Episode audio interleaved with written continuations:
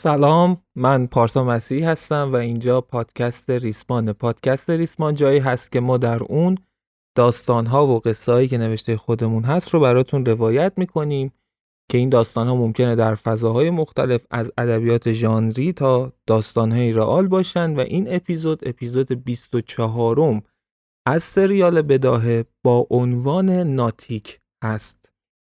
چون این اپیزود احتمالا با فاصله خیلی کوتاهی از اپیزود پیشین منتشر شده. دیگه خلاصه ای هم نمیگم و یک راست میریم سراغ ادامه ماجرا.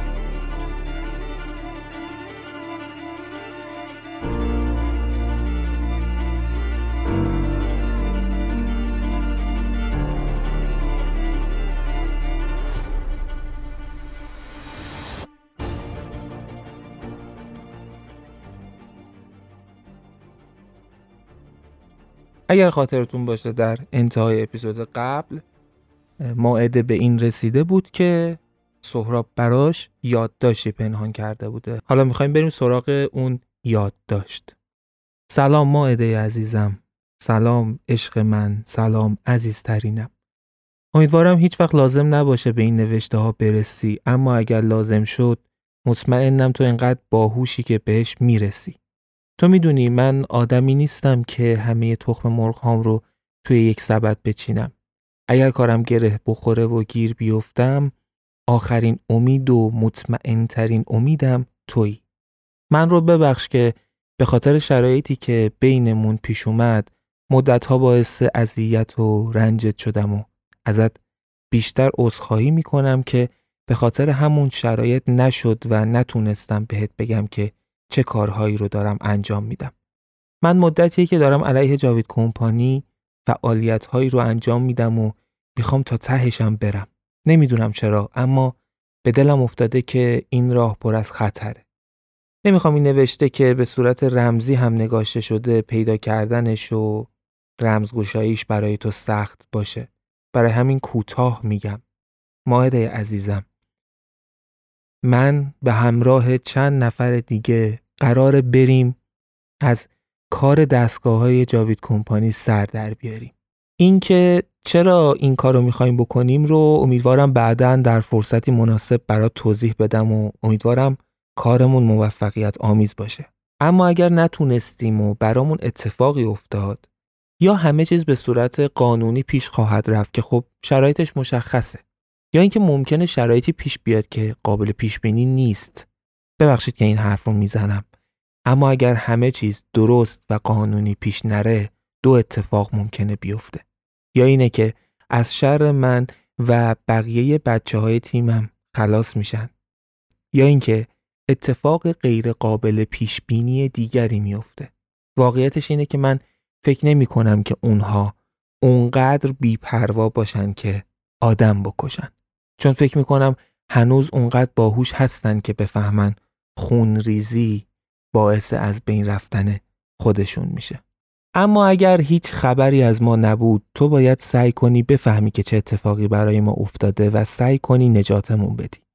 یادت باشه هیچ وقت بیگدار به آب نزن خطر نکن و بدون راهی که با بیپروایی قرار بود جواب بده رو من رفتم و اگر جواب بده بود جواب می گرفتم و نیاز به کمک تو نبود. تو باید عاقل باشی، محتاط باشی و بدون حساس کردن جاوید کمپانی حرکت کنی. اگر تو چنین شرایطی قرار گرفتیم تو باید خوب فکر کنی و درست عمل کنی تا شاید بفهمی چه اتفاقی برای ما افتاده و کار درست رو بکنی. دو نفر هستن که تا حدودی در جریان کارهای من بودن هر دو رو می‌شناسی سعید و شهباز پیششون برو و از نامه پنهانی من به خودت براشون بگو و ازشون بخواه که هر چیزی راجع به من می‌دونن رو برات بگن. اگر احیانا بلایی سر اونها هم اومده بود تنها چیزی که می‌تونه بهت کمک کنه هوشته. ماعده تو جزء باهوشترین آدم هایی هستی که من میشناختم. آرزوم این بود که توی این کار هم کمکم کنی و اگر هم نظرم بودی شاید تنها هم تیمی من توی این پروژه خودت بودی. اما حالا که دست تقدیر به این رفت که من و تو جدا از هم باشیم شاید شاید وقتشه که تو تنهایی با تکیه به هوشت به من کمک کنی. من مطمئنم که تو از پسش برمیای. من توی سخت ترین شرایط هم به تو و هوشت امید دارم. عاشق تو سهراب.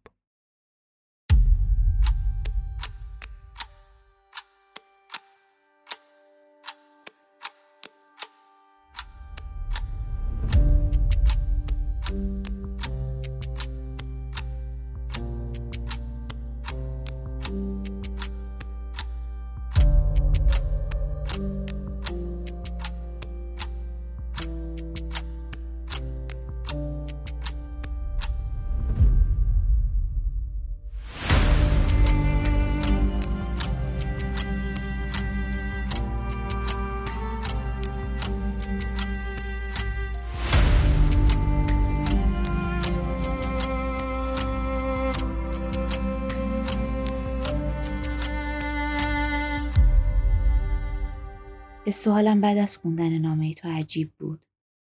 انگار که جون دوباره ای گرفته باشن. انگار که روبروم نشسته بودی و داشتی با همون چشای نافذت با هم حرف می‌زدی. باید تغییر می‌کردم. باید از اون رخوتی که از زمان نبودنت سراغم اومده بود خلاص می‌شدم. باید باهوش می بودم. چون تو خواسته بودی. برای اینکه چابکشم و فعال نیاز داشتم یه چیزی که بتونه روحیم رو بهتر کنه. سوار ماشین شدم و تخت گاز رفتم تا باشگاه سوارکاری.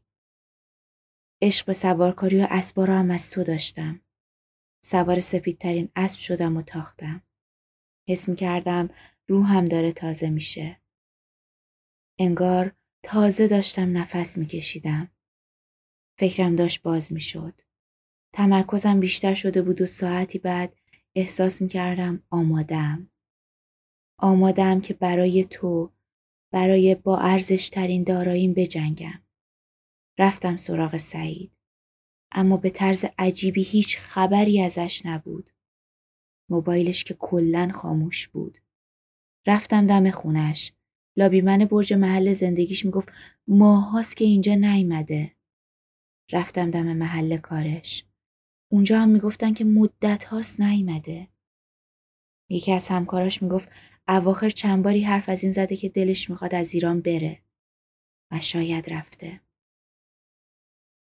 اما من فکر می‌کنم شاید جاوید کمپانی سراغ اون اومده. هوف نمی‌خوام به این چیزا فکر کنم. نمی‌خوام دچار استراب شم. رفتم سراغ گزینه بعدی. سراغ شهباز. برعکس سعید شهباز در دسترس بود. خیلی راحت باش جلسه ست کردم. اول از شهباز خواستم که بهم کمک کنه. بهش گفتم که مدت هاست از سهراب خبری نیست. تو یکی از دوستان صمیمیش بودی. لطفا اگه چیزی می‌دونی که ممکنه به من کمک کنه بهم بگو. شهباز اول تفره می‌رفت. مشخص بود که داره چیزی رو پنهان می‌کنه. برای اینکه از اون لاک دفاعیش در بیاد ماجرای نامه تو رو به خودم بهش گفتم. تمام و کمال. و البته این رو هم بهش گفتم که چطور به اون نامه رسیدم. شهباز وقتی اینا رو شنید توی فکر فرو رفت. حس می‌کنم عذاب وجدان گرفت. چراش رو نمی‌دونم. اما همچین حسی داشتم. یکم که گذشت شروع کرد به گفتن. گفت که وا و وا و اتفاقاتی رو که می‌دونه میگه. از ماجرای مقالهایی که توی نشریهش به اسم پارسا مسیحی چاپ کرده بودی تا فکرای توی سرت. حتی از پلیسی حرف زد به اسم حامد. پلیسی که حالا متواری شده. شهباز می‌گفت که اون پلیس بهش گفته که سهراب و دو تا از دوستاش به یکی از شعبات جاوید کمپانی رفتن. نقشه ای داشتن تا از کارهای جاوید کمپانی سر در بیارن. اما جاوید کمپانی ماجرا رو می‌فهمه و اونا رو از پا در میاره و شبونه به دور از چشم مردم منتقلشون می‌کنه به ناکجا آباد. مثل اینکه اون پلیس تا جایی دنبالشون بوده اما مجبور میشه رهاشون کنه. شهباز هرچی می‌دونست و به من گفت. آخرشم گفت سهراب دوست خوب من بوده. اما می‌دونی بیگدار به آب زده. امیدوارم شما هم بیگدار به آب نزنی. می‌دونی سهراب خیلی هرسم گرفت اینکه بشینی یه گوشه و بگی چی درسته و چی غلط. اوج کثیفیه. باید زد به میدون. مرد واقعی کسیه که می‌زنه به دل مشکل. تو مردی سهراب. منم راه تو رو میرم. خودم باید تمام کارها رو پیش می بردم. خودم باید کار رو تموم می کردم. برگشتم خونه. رفتم پشت میز. هرچی اطلاعات بود یادداشت کردم. هر چیزی که شنیده بودم. هرچی به ذهنم می اومد و هرچی تئوری داشتم. همه رو نوشتم. یه سرنخ داشتم. اونم این بود که شما رو نیروهای جاوید کمپانی به جای نامعلوم منتقل کرده بود.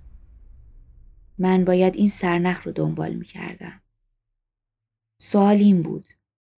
تو، همتا و آرمین به کجا منتقل شدی؟ اولین چیزی که به ذهنم می‌رسه اینه که اسیرتون کردن. اما برای اسیری فقط ممکنه زندان برده باشنتون؟ زندانی مخصوص به جاوید کمپانی؟ نمی‌دونم. باید فکر می‌کردم. گیج بودم. نمی‌دونستم چطور باید پیش برم. چند باری به ذهنم زد که برم پیش پلیس. اما هر بار یاد سرنوشت اون پلیسی افتادم که شهباز می‌گفت. پلیسی که حالا خودش متواری بود و کسی از سرنوشتش خبر نداشت. از طرفی هم میترسیدم که اگر پلیس متوجه چیزی بشه تنها امیدم برای نجات تو از بین بره. ممکن بود اونا هم دست جاوید کمپانی باشن یا حداقل اینکه جاوید کمپانی از آدمای اداره پلیس رو خریده باشه و نفوذی داشته باشه. پس این راه مطمئنی نبود.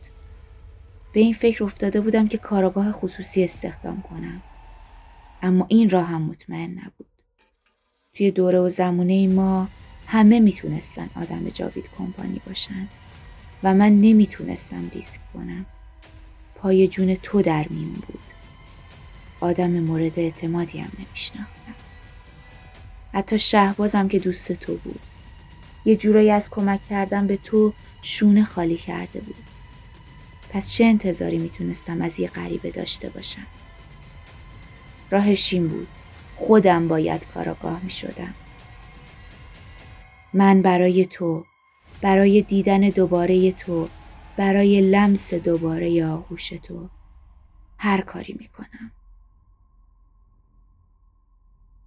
شروع کردم به خوندن دوباره همه یاد داشتم. راستش به هیچ جوابی نرسیدم. اسم کردم ذهنم قفل شده. باید بازش می‌کردم. دوباره رفتم اسدوانی. میتاختم و فکر می‌کردم. روی اسب، توی سرعت، یه چیز کوتاه اما مهمی به ذهنم رسید. اونم این که من باید بفهمم ذهن یک کاراگاه چطور عمل می‌کنه. با اینکه استراب شدیدی داشتم و زمان خیلی برام مهم بود اما اینو میفهمیدم که مهمترین چیز اینه که درست عمل کنم. برگشتم به خونه. شروع کردم به دیدن چند فیلم جنایی و کاراگاهی. بیوقفه. پی در پی. می‌خواستم یادم بیاد که کاراگاه ها دقیقا چطور عمل می‌کنن. بعد از اون توی یک شبانه روز سه رمان جنایی خوندم. بیگانه استیون کینگ دختری در قطار پاولو هافکینگز و رومانی از آگاتا کریستی. بعد از دریافت این حس و ذهن کاراگاهی اولین چیزی که به نظر آمد این بود که باید اون کسی که مزنون هست رو آنالیز کنم. یعنی جاوید کمپانی. تا اون موقع داشتم خودم و تو و دوستای تو رو آنالیز می کردم. اما حالا باید جاوید کمپانی رو آنالیز می کردم. شروع کردم به نوشتن درباره جاوید کمپانی. روی برگه های کوچیک دیتا های مختلف رو می نوشتم و روی برد توی اتاق تو می شسبوندم. از شروع به کارشون، از قدم اول، از ادعای ابدیت احساس. از اینکه می‌گفتن احساستون رو بیارید تو کمپانی ما سیف کنید و بعدا هر موقع خواستید ازش استفاده کنید. از منوی احساسات تا شغل شکارچی احساس. از خرید و فروش احساس تا سفارش احساسات. همه کارایی بود که جاوید کمپانی تا امروز کرده بود رو نوشتم. شب تا صبح پلک به هم نزدم. مدام فکر کردم اینکه حفره کار جاوید کمپانی رو بالاخره پیدا کردم. منوی احساسات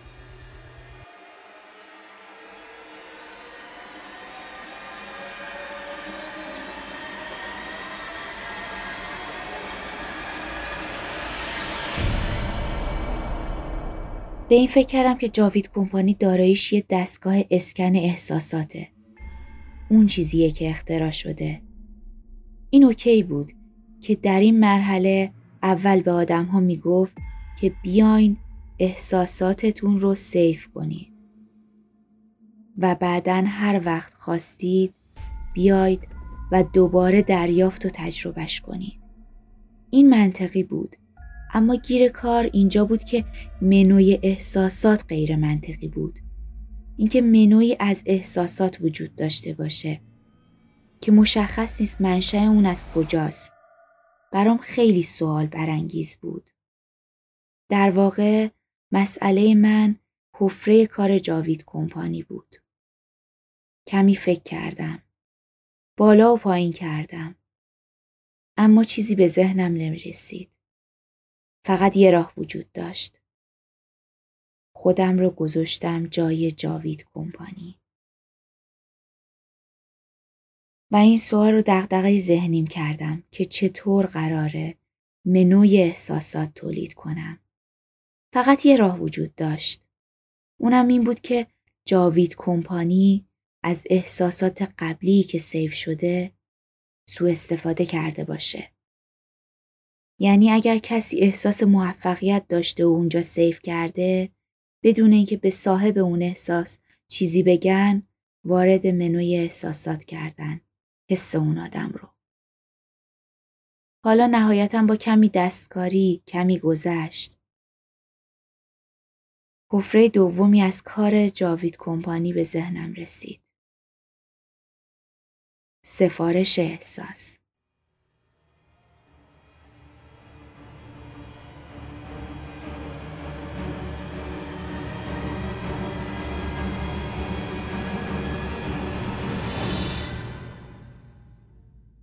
چطور جدیدترین خدمت جاوید کمپانی تولید میشه؟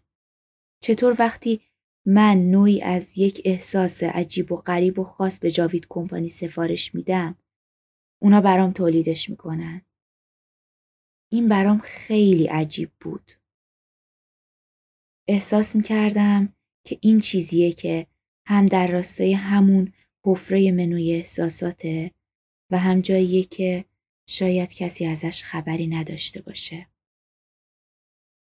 آفتاب طولو کرده بود و من پلک رو هم نذاشته بودم. باید شرایطم رو تغییر می‌دادم تا بهتر فکر کنم. باز هم سوار ماشین شدم و ساعتی بعد توی باشگاه اسبدوانی سوار بر سفیدترین اسب بودم.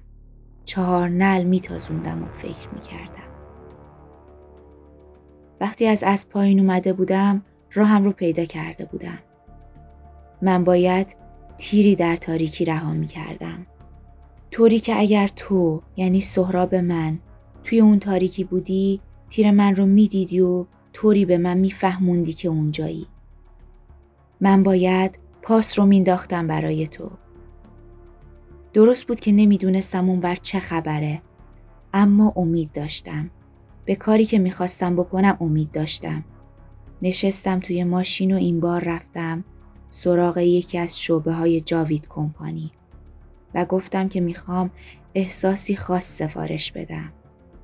و من سفارش احساس عشق و عشقبازی با همسر مفقود خودم رو سفارش دادم.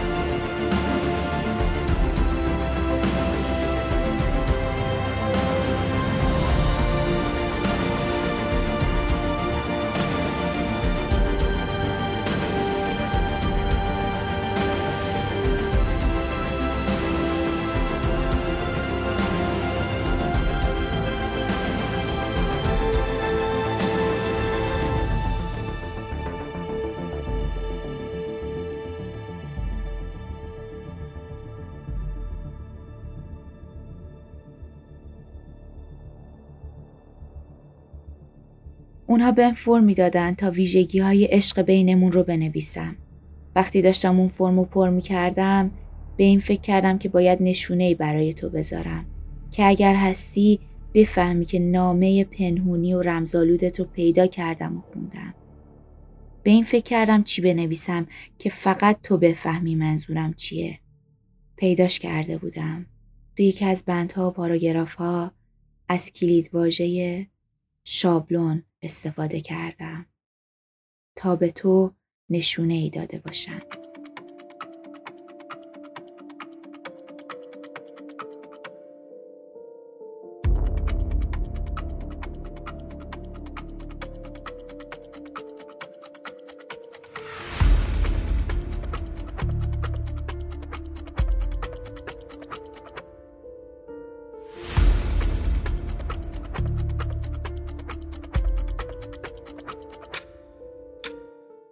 حالا میریم سراغ سهراب.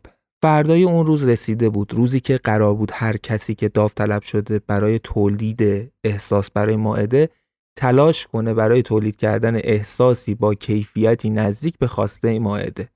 نزدیک به 20 نفر داوطلب شدن. سهراب سعی کرده بود که خشمش رو کنترل کنه. فرایند تولید احساسشون چند مرحله بود اما حالا رسیده بودن به اصلی ترین مرحله. اونها هر کدوم باید با یکی از ندیمه های دختر سیاهجاله عشق بازی می‌کردن. تا بعدش هم احساس خودشون هم احساس اون ندیمه سیو بشه و بهترینش به ماعده انتقال داده بشه. سهراب وقتی داشت به سمت اتاق مد نظرش حرکت می‌کرد داشت به گذشتش فکر می‌کرد. داشت به چاره‌ای که توی ذهنش بود فکر می‌کرد.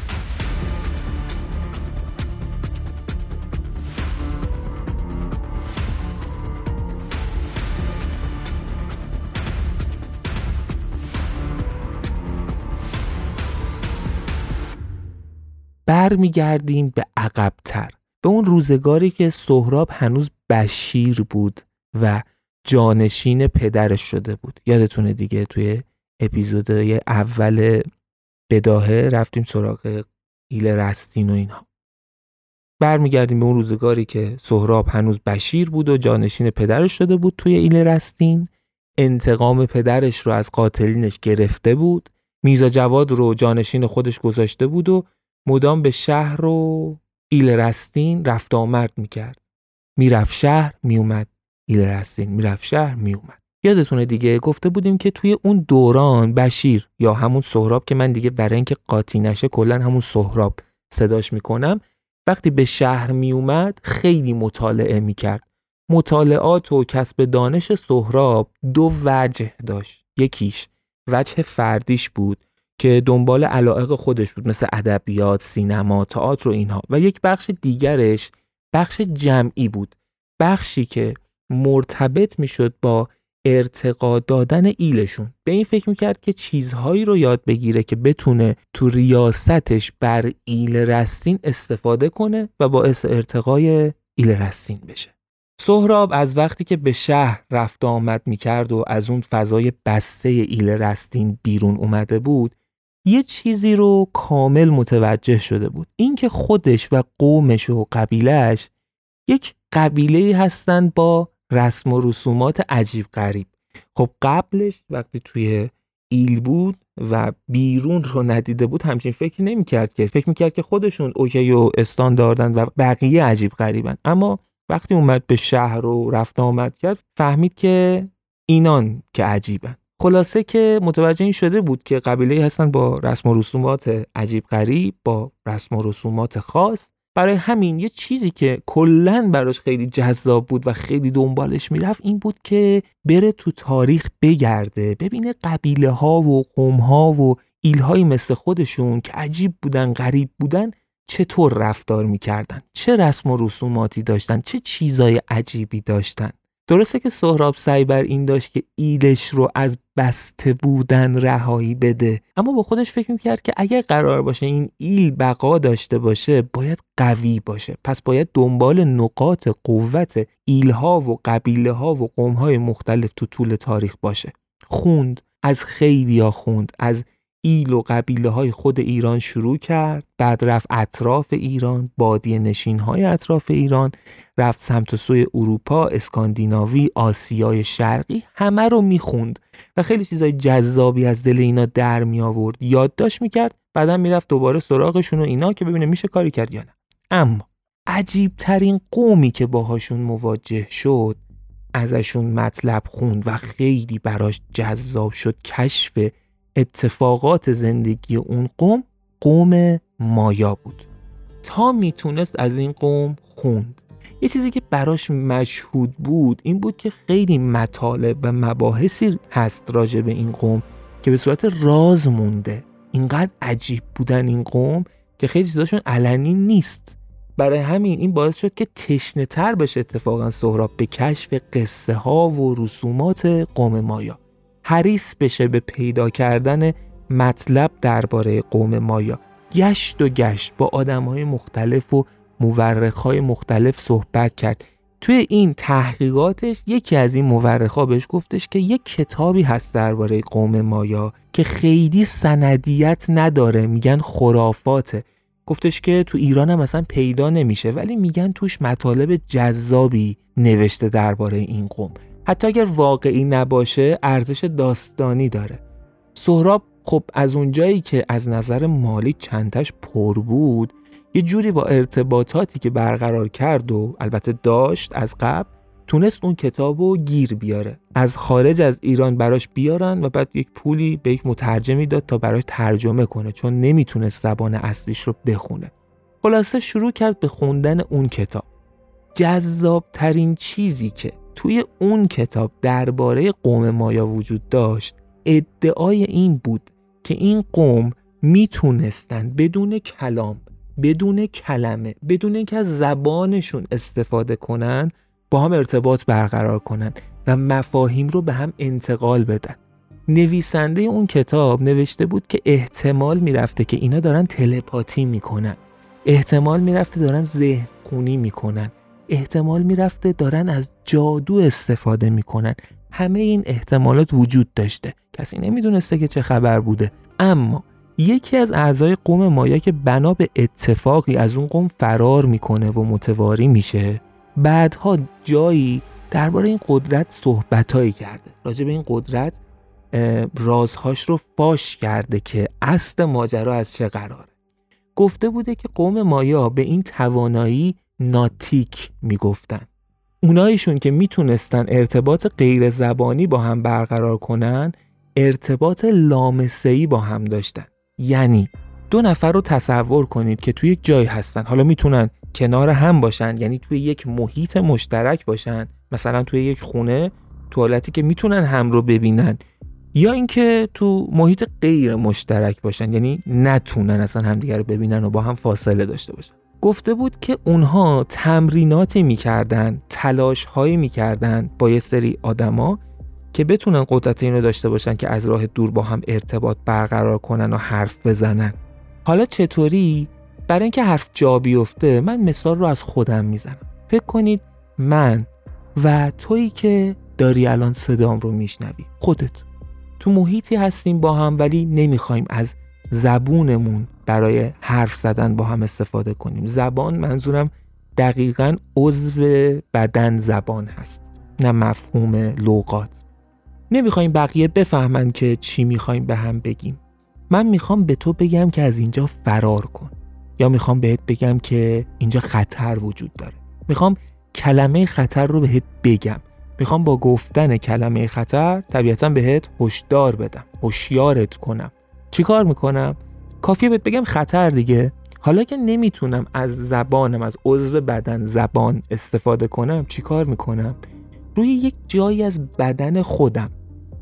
مثلا با انگشت سبابم می نویسم خطر.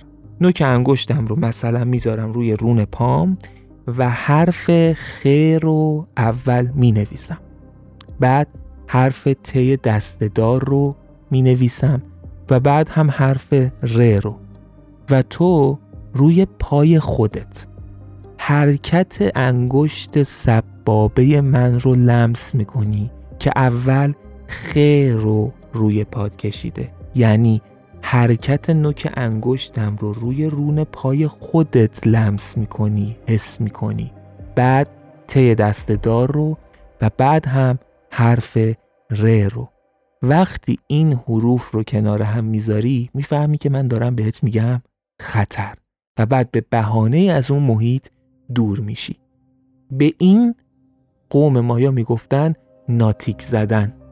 ناتیک راهی بوده که قوم مایا برای ارتباط غیر زبانی به ادعای اون آدم ازش استفاده می‌کردن. حالا به زبان خودشون به کلمات خودشون به حروف خودشون به نشانه های خودشون یعنی حروفی که ترسیم می‌کردن حالا رو بدنشون حروف خودشون بوده. اما اصل ماجرا این بوده که یکیشون برای حرف زدن با اون یکی روی بدن خودش حروف رو که نشانن در اصلی حروف به بدن خودش میکشیده دیگه.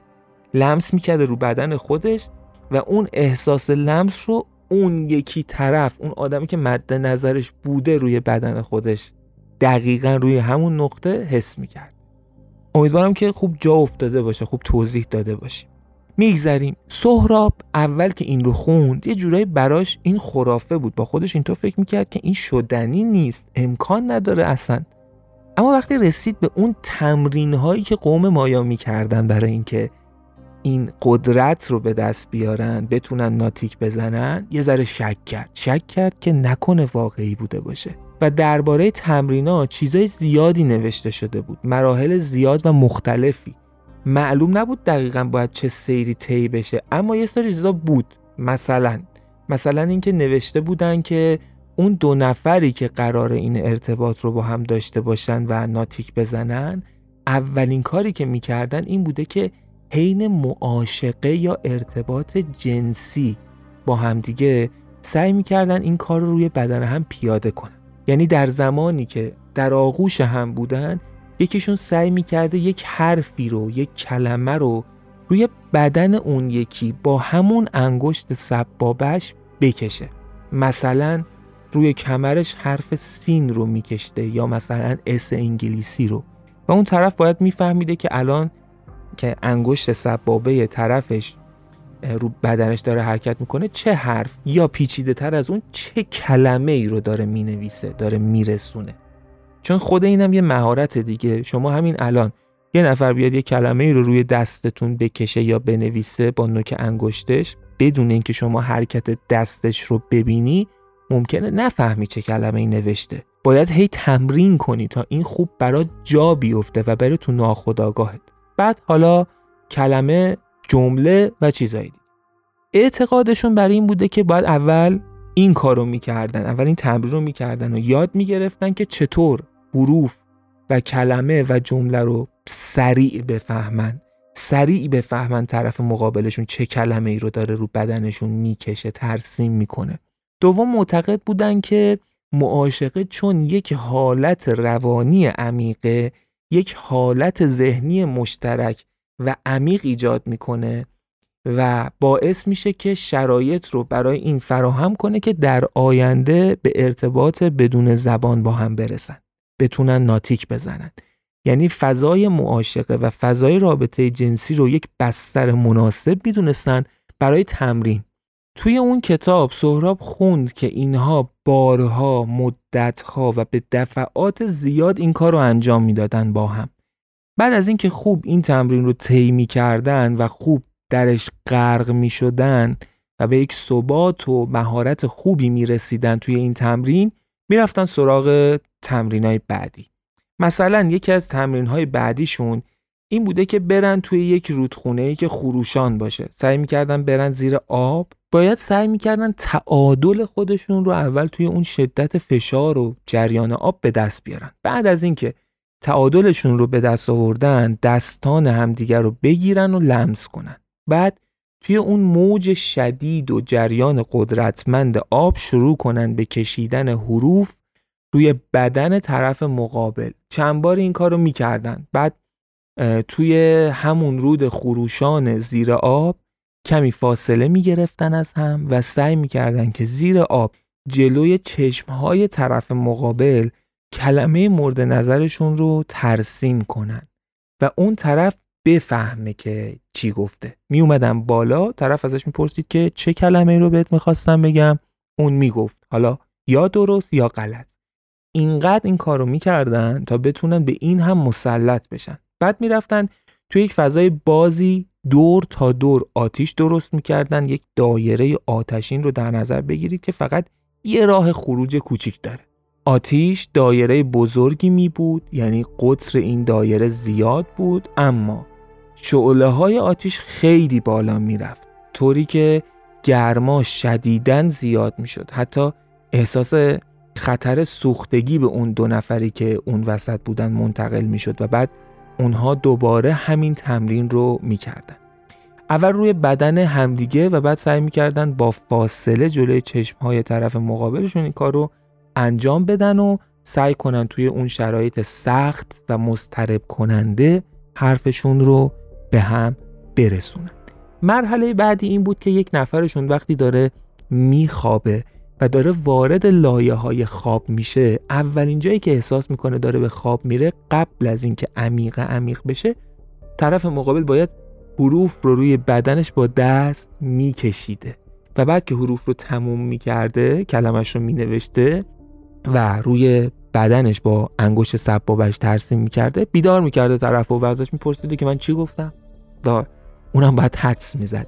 بارها که این کارو می‌کردن بعد می‌رسیدن به اینکه از یه جایی به بعد اون طرف مقابل رو بیدار نمی‌کرده اصلا. طرف باید اتفاقا میخوابیده کامل تا خوابش عمیق بشه و وقتی که بیدار شد بگه که چه کلمه یا کلماتی بهش انتقال داده شد. گفته شده که توی مراحل اولیه این تمرین معمولا وقتی از خواب بیدار می شده طرف چیزی یادش نمی اومده ولی اینقدر این کار رو ادامه می‌دادن تا طرف خوابهایی رو مرتبط با اون کلماتی می‌دیده که روی بدنش ترسیم شده و حدسهایی نزدیک کلمات اصلی می‌زده و باز اینقدر این کار رو ادامه می‌دادن تا دقیقا همون کلمات یا جملات رو وقتی بیدار می شدن می گفتن و بعد این تمرین رو برعکس می‌کردن. جابجا می‌شدن دو نفر یعنی اونی که تا اون موقع بعد میخوابید و می‌فهمید چه کلمه ای قرار بوده بهش انتقال داده بشه حالا باید کلمه یا جمله ای رو به اون یکی انتقال می‌داد. و توی آخرین مرحله دوباره می اومدن می‌رفتن توی آب. اونجا توی موج خروشان با فاصله کم از هم میستادن یکیشون به پشت میستاده مقابل اون یکی. و اون یکی با فاصله خیلی کم از بدنش حروف کلمه ای که می‌خواسته بهش بگه رو میکشیده زیر آب. این بار دیگه دستش لمس نمی‌کرده بدن اون رو. ولی اعتقاد داشتن که آب فشار متفاوتی رو توی اون نقطه از پوستش انتقال میده و اون آدم باید از تفاوت فشار آب از فشار آب از تغییر وضعیت آب در رسیدن به یک سری از نقاط بدنش و فشار به بدنش حدس بزنه که اون حروف و کلمه چی بوده یا بهتره بگم حس کنه اون کلمه رو. بعد گفته شده بود که انقدر این تمرین و گاهی تمرینات دیگری رو ادامه می‌دادن که اگر کلمه ای رو روی بدن خودشون لمس و ترسیم می‌کردن طرفی که توی تمام این مدت باهاش تمرین کرده بودن اون کلمه رو روی بدن خودش لمس می‌کرده حس می‌کرده. اینطوری می‌شده که دو نفر می‌تونستن با هم ناتیک بزنن. از نظر سهراب یه پازل گم شده داشت این تمرینا احساس می‌کرد سهراب که این یه تهی داره یه تمرینی داره که حکم فوت کوزگری داره که اینجا نیست و براش کم گیج کننده و گنگ بود. اما به این فکر کرد که اگر این کارو بکنه احتمالا خودش می‌تونه بفهمه که قدم آخر چیه. از طرفی هم با خودش گفت که وقتی این کتاب رو من تونستم گیر بیارم احتمال داره باز هم باشه از این منابع. حتما هست جایی که این پازل گم شده رو کامل کنه. باید می‌رفت می‌خوند بعد می‌رفت دنبالش تا پازل گم شدهش رو پیدا کنه. یا اینکه خودش کشف کنه که ماجرا چیه. ته دلش روشن بود یه جورایی مطمئن بود که اگر شروع کنه این فرایند رو بهش می‌رسه و تصمیم گرفت که این کار رو برای خودش و ایل رستین انجام بده و این قدرت رو داشته باشن. اینطوری می‌تونستن از راه دور هم با هم در ارتباط باشن و با هم صحبت کنن و غیره. این ناتیک زدن از اون دست قدرت ها و رسم ها بود که سهراب توی قوم های دیگه دنبالش بود و اتفاقا به دور از بسته بودن و تحجر بود و واقعا این می‌تونست قومشون رو قوی تر کنه. اما تموم شدن این تحقیقات و تصمیم سهراب برای انجام این کارها در ایل خودش مصادف شد با همون موقعی که میرزا جواد یه نفر رو فرستاد دنبال سهراب که بیا که سهراب رفت اونجا و مواجه شد با کشته شدن اقلیما و جهانگیر و بعدش هم داستانایی که می‌دونید. درگیری هایی برای سهراب به وجود اومد که اصلا دور شد از اون فضا و این ماجرا دیگه از ذهنش دور شد و اون تئوری انحلال ایل رستین تو ذهنش جون گرفت و خب وقتی هم حرف از انحلال میشه دیگه فکری درباره پیشرفت تو ذهن آدما جا نداره. سهراب بیخیال این ماجرا شده بود و بعدم اون قصه هایی که می‌دونید اتفاق افتاد و رستین منحل شد و بعدا سهراب با ماعده آشنا شد و ازدواج کرد. یکی از چیزای جذاب رابطه با ماعده برای سهراب این بود که گذشتش رو براش تعریف کنه.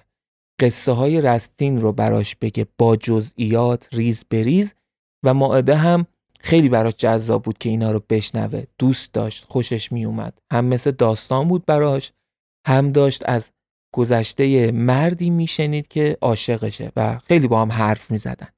زمانی که سهراب بعد از ازدواج رسیده بود به تعریف کردن این ماجرا و گفتن از عجایب قوم مایا و گفتن از این قدرت ناتیک اونها مایده یه دفعه گفتش که سهراب چرا ما این کارو نکنیم؟ تو مگه نمی‌خواستی تو ایل رستین یه روزی اینو پیاده سازی کنی؟ بیا خودمون ناتیک رو یاد بگیریم. خیلی جذابه که بتونیم بدون استفاده از زبان با هم حرف بزنیم. تهش اینه که نمیشه دیگه. تهش اینه که به قول خودت خرافات بوده داستان بوده قصه بوده. ولی بیا تمرین کنیم. سهراب خیلی خوشش اومد از این ایده و گفتش که چرا که نه و از همون شب شروع کردن به تمرین برای به دست آوردن این قدرت. حین معاشقه سعی می‌کردن رو بدن هم حروفی ترسیم کنن کلماتی رو شکل بدن. وقتی ماعده کلمه هاش رو روی بدن سهراب ترسیم می‌کرد سهراب سعی می‌کرد حدس بزنه و بالعکس. طول کشید. اولش فکر می‌کردن خیلی راحت می‌تونن بفهمن طرف مقابلشون چی می‌خواد بگه و چه کلمه ای نوشته. ولی زمان برتر از اینها بود. البته که اینطوری هم نبود که به قول معروف پشت کار رو بگیرن که سری یاد بگیرن. این مدلی بود که هر وقت معاشقه می‌کردن و یادشون بود این تمرین رو هم حین کار انجام می‌دادن. تا اینکه تقریبا دیگه مسلط شدن هر کلمه ای رو رو بدن هم ترسیم می‌کردن اون یکی درست حدس می‌زد. وقتش شده بود که برن سراغ تمرین دوم سراغ رود خروشان و اینها. اما بالاخره زندگیشون زندگی شهری شده بود. lifestyle تغییر کرده بود و حالا باید می‌رفتن دنبال زمان آزادی که بتونن گیر بیارن. دنبال یک رودی باشن و برن و اون شرایط رو پیاده کنن و اینها. باز هم خب بهش زمان خورد و بعدش یه جورایی سرد شد. ماجرا از داغیش افتاد بیات شد از جوش خارج شد. همیشه پس ذهنشون بود که این کار رو ادامه بدن که بتونن به سرانجام برسوننش. اما دیگه براشون اولویت نبود. روزای اول یه جوی به جفتشون دست داده بود که این کار رو انجام بدن. منتها حالا زمان خورده بود بهش و یه ذره سرد شده بودن و واقعیت این بود که دیگه هیچ وقت نرفتن دنبال تمرین. حالا با هم برمیگردیم به همون موقعی که سهراب فهمید که ماعده از قصد اومده به جاوید کمپانی سفارش احساس عشق بازی با شوهرش رو داده.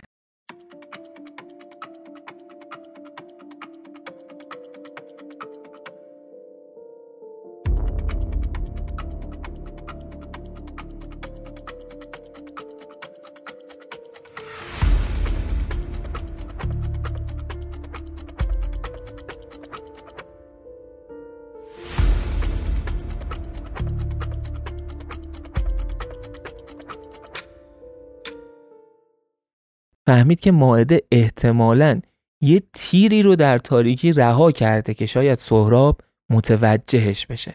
حالا نقشه ای که تو ذهن سهراب بود و امیدوار بود که ماعده هم بفهمتش این بود که با خودش اینطوری فکر کرده بود که اگر این ناتیک واقعی بوده باشه قوم مایا تمام این تمرینا رو انجام می‌داده تا یه جورایی جسم اون دو نفری که قرار با همدیگه ارتباط غیر زبانی و از راه دور داشته باشن و بتونن با همدیگه حرف بزنن از راه دور جسمشون با هم مطابقت داشته باشه. حتی اگه از هم دورن.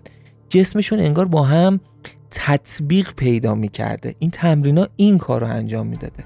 برای همین وقتی طرف رو پا یا بدن خودش می‌نویسه اون یکی حرکت انگشت رو رو بدن خودش احساس می‌کنه. تمام اون تمرینا قرار بود انجام بشه که این حس رو به وجود بیاره که این تطبیق به وجود اومده تا بتونن ناتیک بزنن.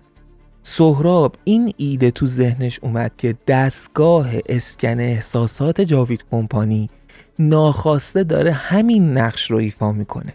یعنی با خودش فکر کرد که وقتی داره تولید احساس می‌کنه برای ماعده اگر روی بدن خودش یا بدن کسی که قرار باهاش معاشقه کنه تا احساسش به ماعده انتقال داده بشه کلمات رو ترسیم کنه احتمالا ماعده حس می‌کنه. این احساس و این حرکت انگوش رو بدن رو. یه جورایی هم مطمئن بود که فقط ماعده است که این احساس رو لابلای احساس اشبازی دریافت می‌کنه. یعنی اگه فرد دیگه همین احساس رو دریافت می‌کرد یا مثلا عوامل سیاهچاله به سهراب شک می‌کردن و قبل از اینکه احساسش رو به ماعده منتقل کنن خودشون تست می‌کردن اون احساس رو سهراب مطمئن بود که چیزی نمی‌فهمن چون از این ماجرای ناتیک فقط ماعده خبر داشت و سهراب فقط با ماعده تمرین کرده بود برای فهم کلمات اگر ترسیم بشن روی بدن. پس کس دیگه متوجهش نمی‌شد. سهراب امیدوار بود به اینکه بتونه به ماعده پیام بفرسته. سهراب وقتی داشت وارد اتاقی می‌شد که باید معاشقه می‌کرد با یکی از ندیمه هایی که نمیشناختش به اسم هند میدن یادمونه دیگه اسم ندیمه های سیاه چاله از فیلم های معروف انتخاب می‌شد. خلاصه سهراب با این ذهنیت داشت می‌رفت که حین معاشقه با هند میدن ناتیک کنه یا ناتیک بزنه. و زمانی که مشغول معاشقه با هند میدن بود با اینکه حتی احساس تهوع داشت از کاری که داره می‌کنه اما به خاطر اینکه امید داشت که بتونه پیامش رو به ماعده برسونه خوشحال بود. کارش رو کرد. کلمات رو سریع و تون طوری که هند میدن شک نکنه روی بدنش و البته بدن خودش ترسیم کرده بود. ساعتی بعد سهراب از اتاق بیرون اومد استراب این رو داشت که نکنه کسی بهتر از خودش احساسی که ماعده خواسته رو تولید کنه اما یک روز بعد اعلام شد که بهترین و دقیق ترین حسی که برای ماعده تولید شده همون حسیه که شوهرش یعنی سهراب برای ماعده تولید کرده و سهراب اون موقع خوشحالترین و امیدوارترین برده توی سیاه چاله بود.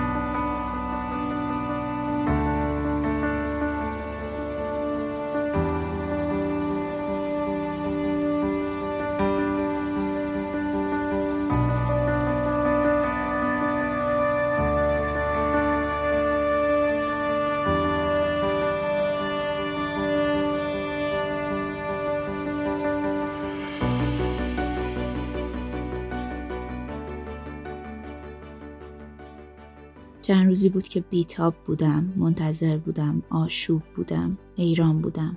دل تو دلم نبود. تا اینکه بالاخره از جاوید کمپانی به زنگ زدن و گفتم فردا بیا احساسی که سفارش دادی آماده است. فرداش رفتم اونجا. یه دختری اومد و شروع کرد به پرزنت کاری که کردن. گفت که ما بیشترین تلاشمون رو کردیم تا بهترین احساس ممکن رو برای تو تولید کنیم. زمان برد می‌دونیم ولی از نتیجهش خیلی راضی خواهید بود. مطمئنیم که بعد از دریافت این احساس تو دیگه فقدان شوهرت رو احساس نخواهی کرد. از تو ممنونی که چنین سفارشی به ما دادی. ما می‌تونیم اینطوری احساس فقدان خیلی ها رو از بین ببریم. این سفارش تو یک رنسانس بود برای جاوید کمپانی. و مطمئنیم بعد از این تو زندگی دوباره با شوهرت شوهر مفقود شدت رو تجربه خواهی کرد. با اینکه در کنار خودت نداریش. بعد از من هزینه گذاف سفارش این احساس خاص رو گرفت و من رو راهنمایی کردن به اتاق دریافت احساسات. رفتم روی یونیت احساس دراز کشیدم. یه نفر چراغهایی رو اول روی صورتم تنظیم کرد. مثل همیشه و بعد چراغهایی رو نزدیک به قلبم تنظیم کرد. و در آخر یکی از چراغها رو دورتر از یونیتی که روش دراز کشیده بودم قاب بندی کردن. طوری که انگار کل وجود من در قاب اون چراغ هاست. از اتاق بیرون رفت. در و بست. همه جا تاریک شد. و لحظه بعد دکمه تابش نورها رو فشرد. چراغها شروع کردن به تابیدن. من از همون لحظه اول پرتاب شدم به آغوش سهراب. سهراب رو احساس می کردم. لحظه به لحظه حضور سهراب رو بیشتر احساس می کردم. انگار او در حال معاشقه و در حال عشق بازی با هم بود. حتی می‌تونستم صداش رو بشنوم. حتی می‌تونستم گرمای نفساش رو احساس کنم. اشک از چشام جاری شد. من بیقرارترین آدم دنیا بودم و حالا داشتم سیراب می شدم. از سهرابم. سهرابی که مرد من بود. مرد واقعی. روزای آخری که در کنارش بودم قدرش رو ندونستم. حالا داشتم تبدیل می شدم به خوشحال ترین آدم روی زمین. اصلا یادم رفته بود که برای چی اونجام. فقط حس بودن سهراب باعث شده بود که توی این دنیا نباشم. اما یک دفعه روی بازوم احساسی رو داشتم. حرکت دستی رو روی بدنم احساس می کردم. یادم اومد. یادم اومد روزایی که من و سهراب داشتیم تمرین می کردیم که قدرت این رو داشته باشیم که از راه دور با هم حرف بزنیم.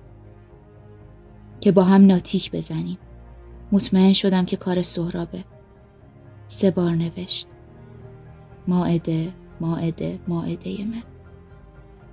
اشک از چشام جاری شده بود. بی وقفه گریه می کردم دلم تنگ شده بود برای اینکه صدام کنه اما کلمات بعدیش باعث شده بود که به خودم بیام. یادم بیاد که تو چه حال و هواییم. یادم بیاد که تو چه روزگاریم. یادم بیاد که برای چی اونجا. کلمات بعدی این بود. ماعده من پیامت رو دریافت کردم. ازت ممنونم که رهام نکردی و دنبالم بودی. حدس تو درسته.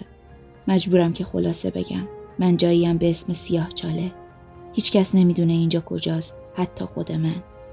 فقط اینو می‌دونم که برای مقابله با اونا باید یک جمع پشتت باشن. باید به کمک آدمای زیادی سیاه چاله رو پیدا کنید و منو صدها نفر دیگر رو نجات بدید. تنها رایی که به ذهن من می‌رسه کمک گرفتن از رستینه. یادت برات گفته بودم که آخرین قرار من با ایل رستین این بود که اگه کسی به کمک هم قبیله های قدیمیش نیاز داشت بره به دشتی و اون را آتیش بزنه ماعده باید این کار رو انجام بدی. تنهایی نمی‌تونی کاری کنی. اهالی رستین وفادارن. برو سراغشون. برو دشت رو آتیش بزن. اسم اون دشت دشت سیانه. پیداش کن آتیش بزن. همون حوالی منتظر بمون تا اهالی رستین پیداشون بشه. ناامید نشو. مطمئنم که اونا به کمکت میان و ما رو نجات می‌دید. فقط با فکر عمل کنید. باهوشتر از جاوید کمپانی باید باشید. من عاشقتم و منتظر تو و کمکت میمونم. تنها عشق منی تا ابد. هیچ وقت برام اسم اون دشت رو نگفته بود. انگار که براش یه راز بود. اما حالا رازش رو برای من برملا کرده بود. من باید به دشت سیام می‌رفتم تا نجات دهنده مردم باشم.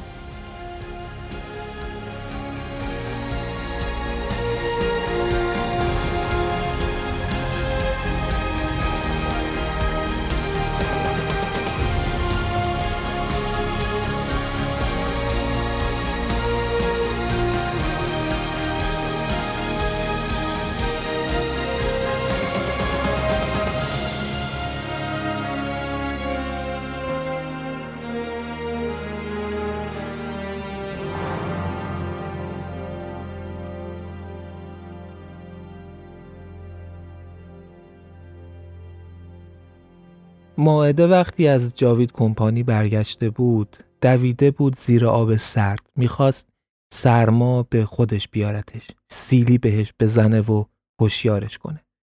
ماعده نمی‌تونست وقت رو تلف کنه. از همون که بیرون اومد خودش رو خوش کرد. شلوار لی پا کرد و کت لی تنش کرد.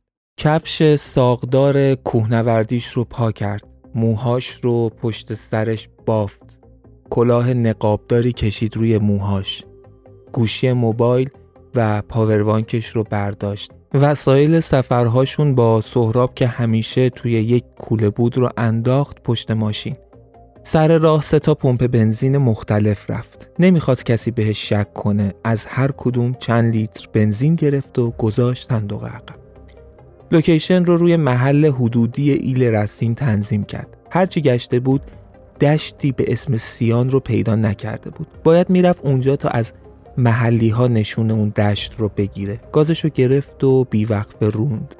توی راه حس عجیبی داشت. خوشحال بود اما گاهی اشک میریخت. حس آغوش سهراب دوباره بیتابش کرده بود بیقرارش کرده بود عجولش کرده بود. دلش می‌خواست زودتر همه این مراحل طی بشه. دلش می‌خواست زودتر سهراب رو نجات بده و فقط خودش رو پرت کنه توی آغوش سهرابش. اما یه دفعه به خودش میومد. یاد حرفای سهراب میافتاد که باید باهوش باشه. نباید بیگودار به آب بزنه وگرنه ممکنه همه نقشه ها نقشه بر آب بشه. پس خودش رو جمع جور کرد. پنج ساعت بعد لند کروز مشکی رنگ ماعده از جاده اصلی پیچی توی یک جاده فری. نور زرد رنگ چراغهاش سیاهی شب رو که پهن شده بود روی دشت رو می شکافت و جونی می‌داد به دشت فرو رفته در سکوت و تاریکی. ماعده بیوقفه حرکت می کرد. کم کم داشت کمی می ترسید. خیلی از جاده اصلی دور شده بود اما سعی می کرد به خودش مسلط باشه. یکی از موسیقی های مورد علاقش رو پلی کرد و روند.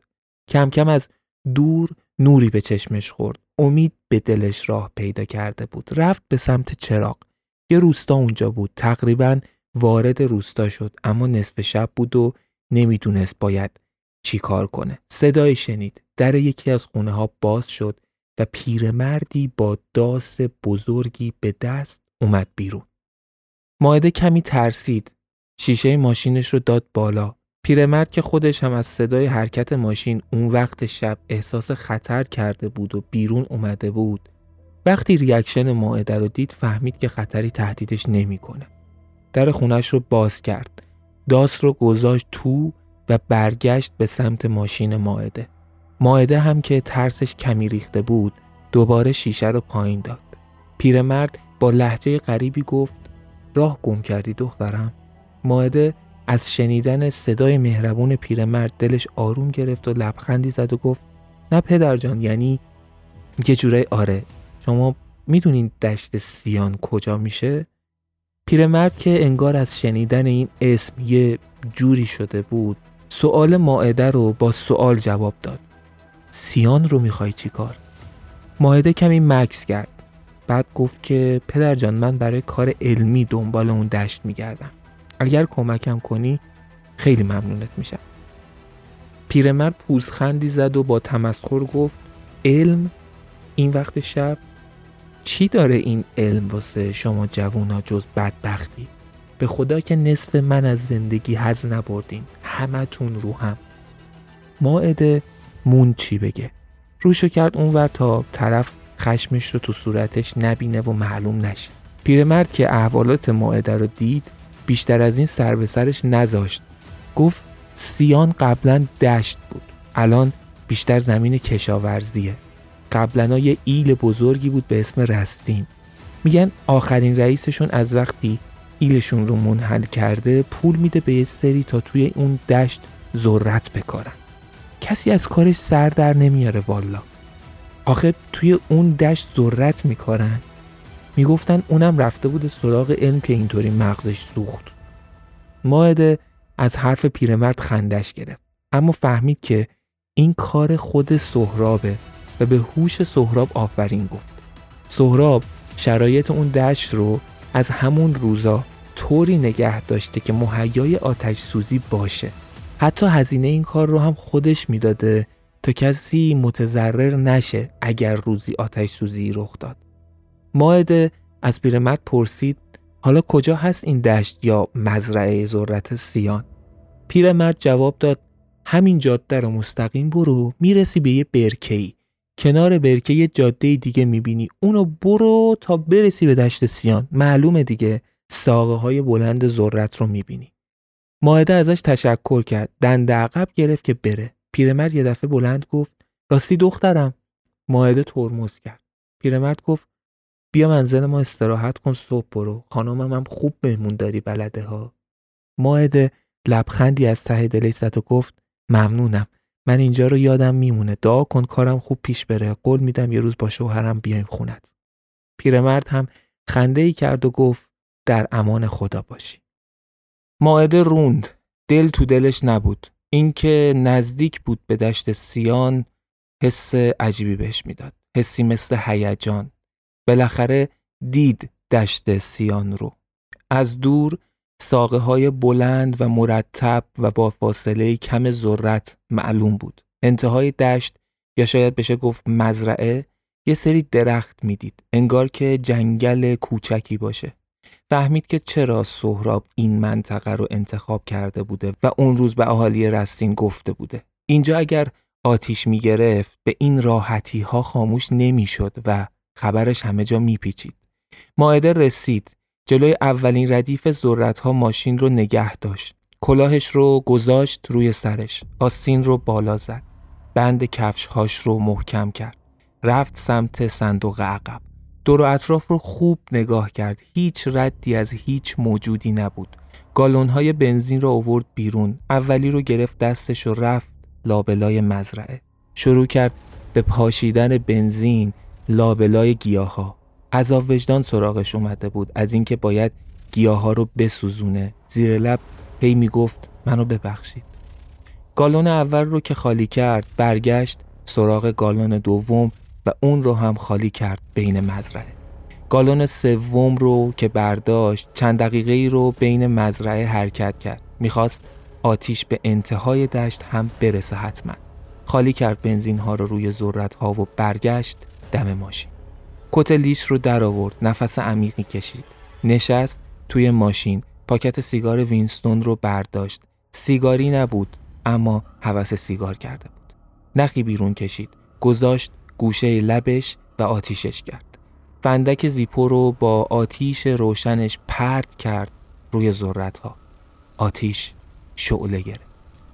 ماشین رو روشن کرد. رفت سمت مقابل ذرت ها و کمی فاصله گرفت تا آتیش بهش آسیبی نرسونه و زل زد به شعله هایی که هر لحظه داشتن بیشتر اوج می گرفتن و بزرگتر می شدن.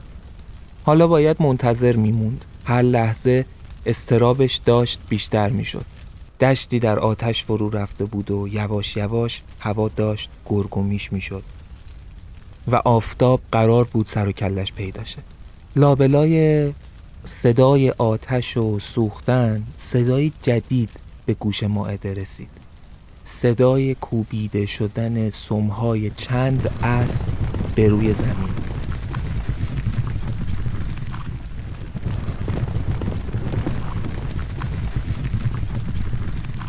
برگشت سمت صدا. از بلندی مقابل دشت سیان چند سواره رو دید که دارند نزدیک میشن. امید توی دل ماعده جون گرفت.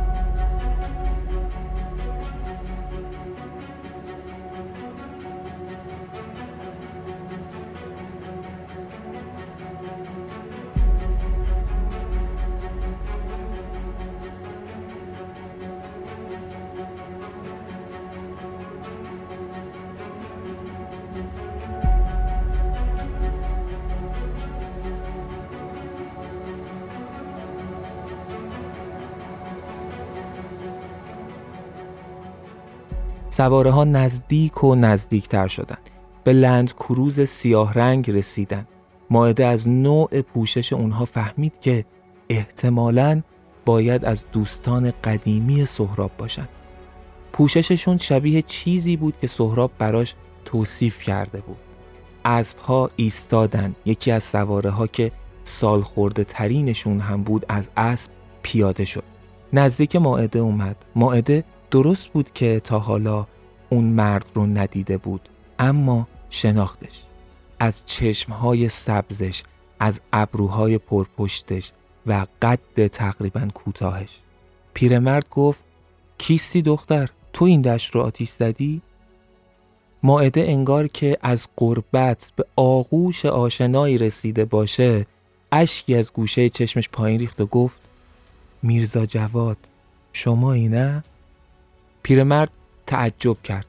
چرا که اصلا زن رو نمیشناخت. گفت بله جوادم اما تو کی هستی؟ من رو از کجا می‌شناسی؟ برای چین دشت رو آتیش زدی؟ ماعده بغزش ترکید. مثل بچه ها اشک میریخت. توی همون حال گفت میرزا من ماعدم همسر سهراب یا همون بشیر بشیر شما. اسم بشیر که اومد اون سواره های دیگه هم اومدن نزدیک. ماهده ادامه داد بشیر گیر افتاده. به کمک شماها نیاز داره. اون گفت که بیام اینجا. بیام و اینجا را آتیش بزنم. یکی از اون سواره ها با ناراحتی و غم پرسید کجا گیر افتاده بشیر؟ باید چیکار کنیم؟ ماهده اومد جواب بده اما میرزا جواد پرید وسط حرف ها و گفت خانم شما و آقا بشیر رو سر ما جا دارید. اما اینجا جای حرف زدن نیست. ممکنه خیلی به خاطر آتیش بیان این ورا. ما باید بریم به رستین. اونجا برامون بگید که چی شده تا فکرامون رو رو هم بریزیم. ماهده با تعجب پرسید رستین؟ مگه رستین منحل نشد؟ میرزا جواد با غمی جواب داد چرا دخترم؟ بشیرخان ایل رو منحل کرد. اما یه سری مثل من از پا افتاده نتونستن اینجا رو ول کنن. دور هم جمع شدیم دوباره. ولی دیگه خبری از اون شکوه و جلال نیست. خبری از اون رستین با شکوه نیست. کنار هم فقط روزگار میگذرونیم. اگر موافقید بریم تو یکی از سیاه چادرهای ما. اونجا راحت حرف بزنیم. ماهده گفت بریم. ماهده سوار ماشین شد. یه دست سوارها جلوتر حرکت کردند و ماهده هم پشتشون شروع کرد بروندن. چند سوار هم پشت ماشین ماعده می اومدن. یه جورایی اسکورتش کرده بودن. ماعده حس امنیت می کرد. بعد از مدت ها حس می کرد اینا آدمهایی از جنس سهرابشن کنارشون حس آرومی داشت. ساعتی بعد ماعده توی یک سیاه چادر بزرگ نشسته بود. حسابی ازش پذیرایی کرده بودن. انواع دمنوش و میوه و نوشیدنی و شیرینی جلوش چیده بودن. حالا میرزا جواد به همراه دو مرد دیگه روبروش نشسته بودن.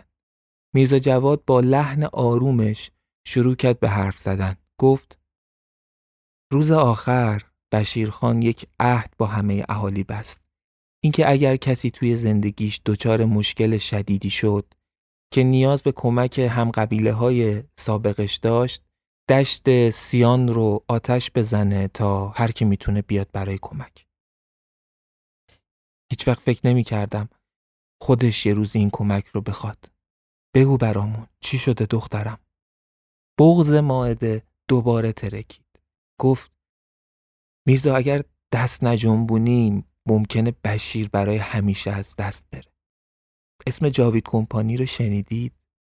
میرزا جواد آب دهنی قورت داد و گفت همونی رو میگی که میگن توی این روزگار کل دنیا تو دستشه؟ ماعده تلخندی زد و گفت آره میرزا همون. بشیر به جنگ با اونا به پا خواست اولین نفری بود که نتونست ظلم اونا رو تاب بیاره. اما اونا اسیرش کردن طوری که هیچ کس ازش خبر نداره. تا همین چند روز پیش من هم فکر می‌کردم مرده مفقود شده. میرزا با بحت گفت واضح بگو دخترم از اول تعریف کن با جزئیات باید بدونیم چی شده تا بتونیم درست کمک کنیم. ماعده شروع کرد به تعریف کردن. از اول اولش از آشناییشون گفت از ازدواجشون گفت از زندگیشون گفت از مادر نشدنش از پیدا شدن سر و کله جاوید کمپانی تا غیب شدن سهراب. همه رو با جزئیات گفت. بعد هم رفت سراغ نامه ای که سهراب براش گذاشته بود. از قوم مایا گفت از ناتیک گفت و از آخرین پیام سهراب بهش که گفته بود برو به دشت سیان و اونجا رو آتیش بزن و از اهالی رستین کمک بخواه. ماعده در حال اشک ریختن بود که یکی از اون مردها بلند شد و اومد جلوی ماعده زانو زد و نشست. گفت خانم ما اولین چیزی که توی این قبیله یاد گرفتیم وفا بود. بشیر به شما درست گفته ما وفادارترین مردمانی. تو همون لحظه دست برد به زیر لباسش و کنار پهلوش. اون وقت خنجری بیرون کشید و با سرعت فرو کرد تو شکم ماعده. چشمای ماعده از درد و ترس و تعجب مثل خون سرخ شد. مرد ادامه داد اما کنار وفاداری یه چیز دیگر رو هم یاد می‌گیریم. انتقام گرفتن رو. اون وقت با همون خنجر لباس خودش رو روی بازوش تا شونش پاره کرد. جای زخمی که به نماد ایل رستین بریده شده بود رو به ماعده نشون داد و گفت من مسیبم. به بشیر گفته بودم که یه روزی جوری ازش انتقام می‌گیرم که زندگیش سیاه بشه. اون وقت برای بار دوم خنجر رو فرو کرد توی شکم ماعده و گفت این برای پدرم. دوباره خنجر زد و گفت این برای عشق اقلیما. دوباره خنجر زد و گفت این هم برای منحل کردن رستینی که میراس ما بود و البته من دوباره زندش کردم. از جاش بلند شد خون روی خنجرش رو روی بازوش کشید پاکش کرد و از سیاه چادر بیرون رفت. ماعده روی زمین افتاده بود. خون از شکمش و از دهنش بیرون میریخت. نگاه ماعده خیره بود به میرزا جواد. میرزا اشکاش فرو ریختن. با بغز گفت من رو ببخش دخترم. شرمندم اما بشیر نباید ایل رو منحل می‌کرد. و بعد میرزا هم از سیاه چادر بیرون رفت. ماعده حلقش رو از انگشتش بیرون آورد. گذاشتش روی لبهای خونیش و بوسیدش و توی دلش با خودش می‌گفت سهرابم نگرانتم. بعد من به تو چی میگذره؟ من تمامم رو برای عشقمون گذاشتم. من رو ببخش که نتونستم کمکت کنم. و چشمهاش رو برای همیشه فرو بست